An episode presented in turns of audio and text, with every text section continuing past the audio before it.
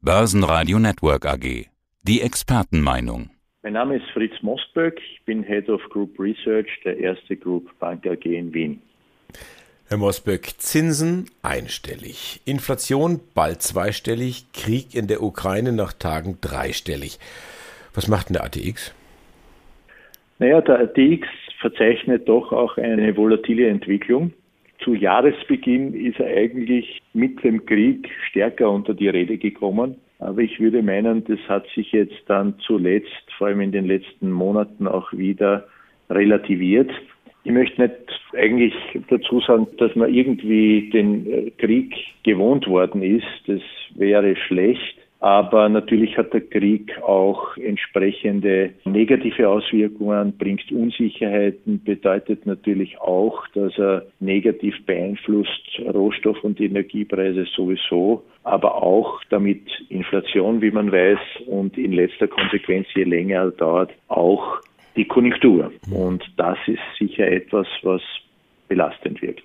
Mhm jetzt hatten Sie sich gescheut zu sagen, man gewöhnt sich an den, an den Krieg. Vielleicht können wir so formulieren, er hat so, mindestens in der, in der Wahrnehmung ist er noch da, aber er hat seinen ganz großen Schrecken verloren und man hat sich arrangiert mit der Situation. Könnten Sie das so sagen?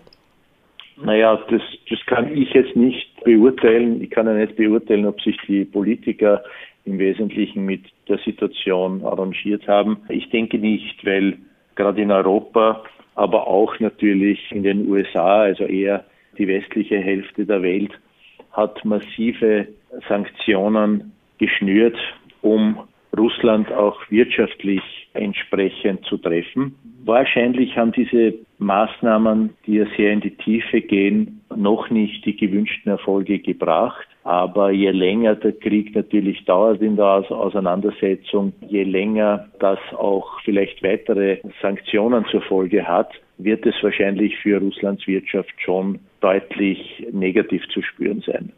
Ist das denn so, wenn ich mir den Rubel anschaue, der steht so stabil da wie schon lange nicht mehr. In Russland verdient man am Ölgeschäft so viel wie schon lange nicht mehr, weil äh, Indien 60 Prozent mehr abnimmt, China auch und die Preise ja gestiegen sind. Also Putin scheint sich da so ein bisschen ins Fäustchen zu lachen und sagt, also äh, euch Westen treffen die Sanktionen mehr als mich. Naja, er hat ja eigentlich auch nur das Gas und das Öl in der Hand, aber mit Sicherheit spielt die Preisentwicklung zurzeit in seine Hände. Faktum ist aber jedoch, dass auch den Westen dazu bewegen wird, dass man über alternative Energiequellen jetzt erst recht nachdenken wird müssen und in the long run, dass man dann quasi von russischen Importen wegkommt. Und das wird wahrscheinlich auch Russland dann in weiterer Folge schon treffen. Auf der anderen Seite muss man aber auch schon betrachten, dass es ja nicht nur massive Sanktionen gegeben hat, sondern auch sich viele westliche Firmen, und das sind schon über 1000 meines Wissens, aus Russland zurückgezogen haben. Und all das wird inklusive der russischen Importe seitens des Westens, das wird zur Folge haben, dass es schon entsprechend die Konjunktur treffen wird. Das dauert, dauert seine Zeit, bis das hineinsickert, aber die russische Wirtschaft wird sicher massiv davon betroffen sein. Also beim Fahrradfahren oder beim Marathonlauf, bei den Langstrecken würde man sagen, das ist ein Ausscheidungsrennen. Wer letztendlich den längsten Atem hat und im Ziel sind dann aber alle kaputt. Da haben Sie schon recht. Es ist sicher mit Ausdauer verbunden und mit Hartnäckigkeit. Aber ich denke eigentlich, dass man beim Krieg keine Ausdauer haben sollte, sondern den so schnell wie möglich beenden sollte. Faktum ist, dass der Krieg natürlich auf die Finanzmärkte negative Auswirkungen hat, nicht nur vom Sentiment her, sondern natürlich auch, ja, wie schon besprochen, äh, über die Rohstoffseite auf die Inflation negative Auswirkungen hat. Sie wissen, dass die EZB erstmals die Zinsen erhöhen wird im Juli. Wir rechnen mit weiteren Zinserhöhungen im zweiten Halbjahr dieses Jahres. Der Krieg und auch die Belastung aus Inflation und ansteigenden Zinsen wird sicher auch die Konjunktur etwas dämpfen. Wir rechnen an und für sich in den USA mit einem Wachstum um die zwei Prozent für dieses Jahr. in der Eurozone sogar von 2,8 Prozent. Das sind natürlich nicht die Wachstumsraten, die man haben wollte aus der Pandemie herauskommend. Da wäre es wahrscheinlich wesentlich mehr geworden, aber der Krieg, äh, wie gesagt, setzt ein dämpfendes Element darauf. Und es wird jetzt ja halbwegs normalisierte Wachstumsraten um die zwei Prozent geben. Und wir sollten auf diesen Niveaus auch für nächstes Jahr aufsetzen.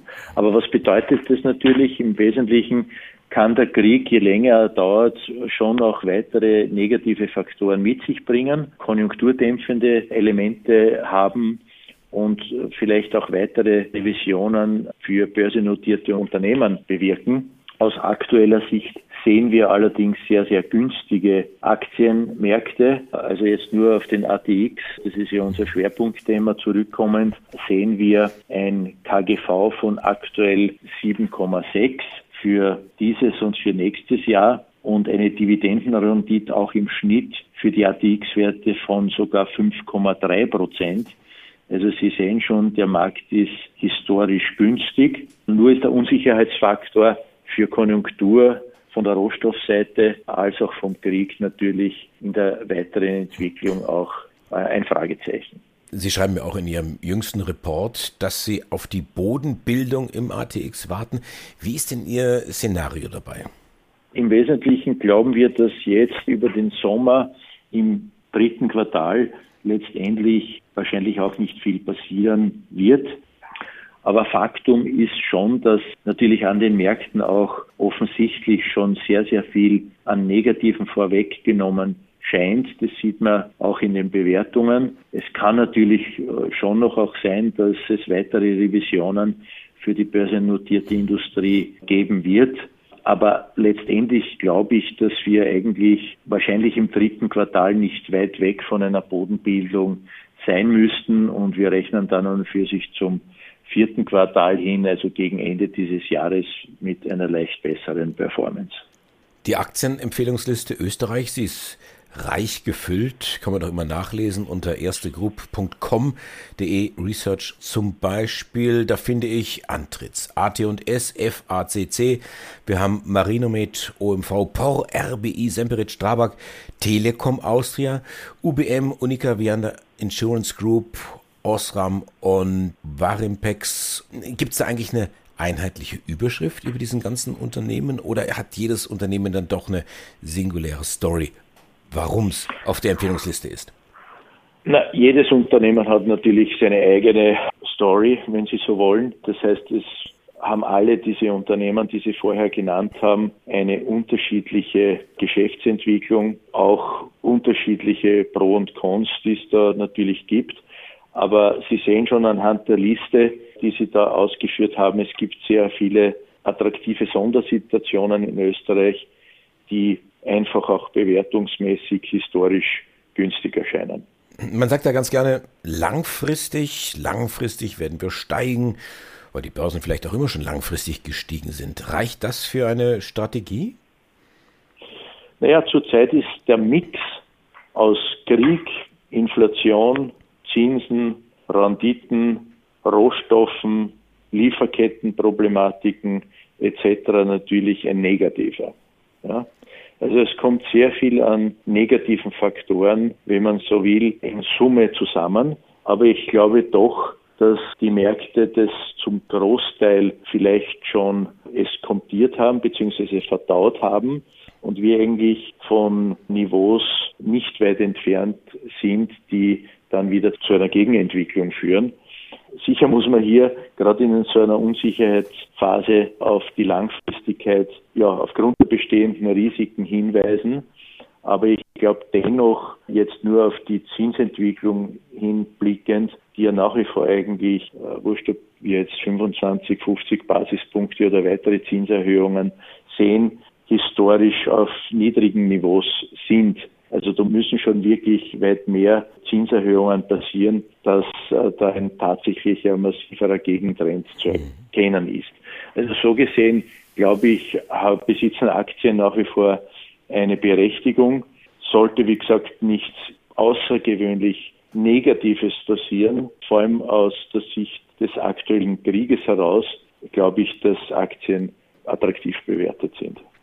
Also ist vielleicht keine so schlechte Idee, den Horizont nehmen als Ziel und als Hilfsmittel, die Wellen, die da permanent gegen den Schiffsrumpf klatschen, auszublenden. Herr Mosberg, wir merken aber gerade, dass Abhängigkeit irgendwie was furchtbar Schlechtes ist.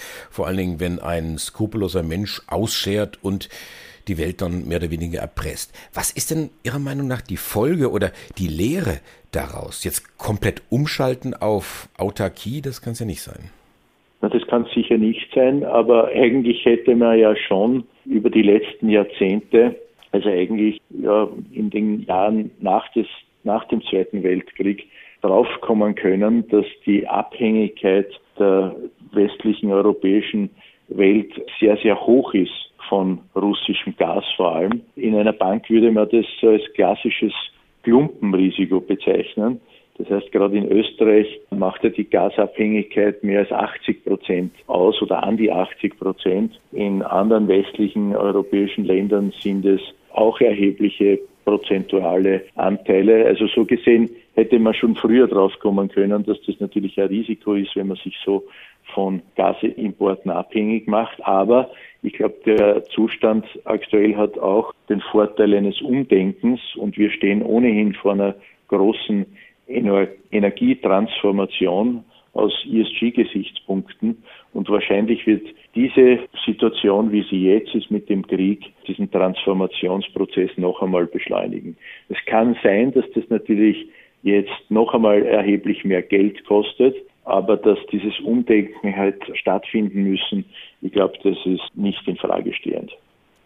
Also das heißt, Sie sehen nicht, dass, dass das Thema ESG irgendwie Gefahr läuft, auf der Strecke zu bleiben, wenn man jetzt lautstark darüber nachdenkt, Kohlekraftwerke oder Atomkraftwerke hier die Laufzeiten zu verlängern?